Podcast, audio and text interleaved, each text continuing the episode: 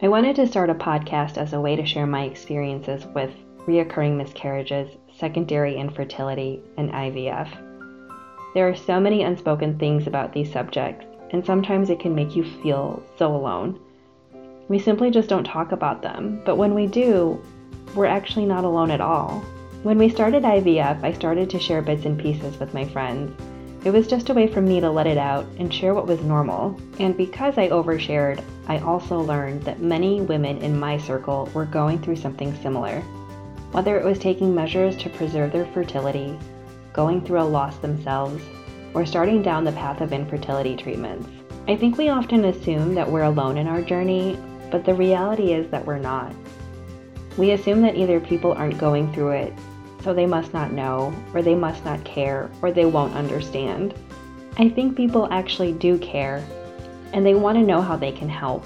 I've talked to a few of my friends, and they often say they don't know what to ask, or they don't know how to ask.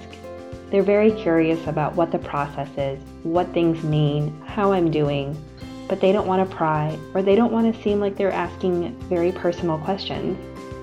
People don't want to be offensive, and they're also waiting for us to lead the conversation. I think of it as a vicious cycle. We're not talking about it because we don't think they care or they'll understand or even want to. And they aren't asking because they're afraid. I'm hoping that this podcast will shine some light on these mystery topics and help people start those conversations. We often say that we want to support one another and lift each other up, but how can we do that if we don't talk about it? I want to explore all these unspoken things like what is freezing your eggs? What is IUI and IVF? How do you tell a friend who's been struggling that you're now expecting? I know these topics aren't easy to talk about or even listen to.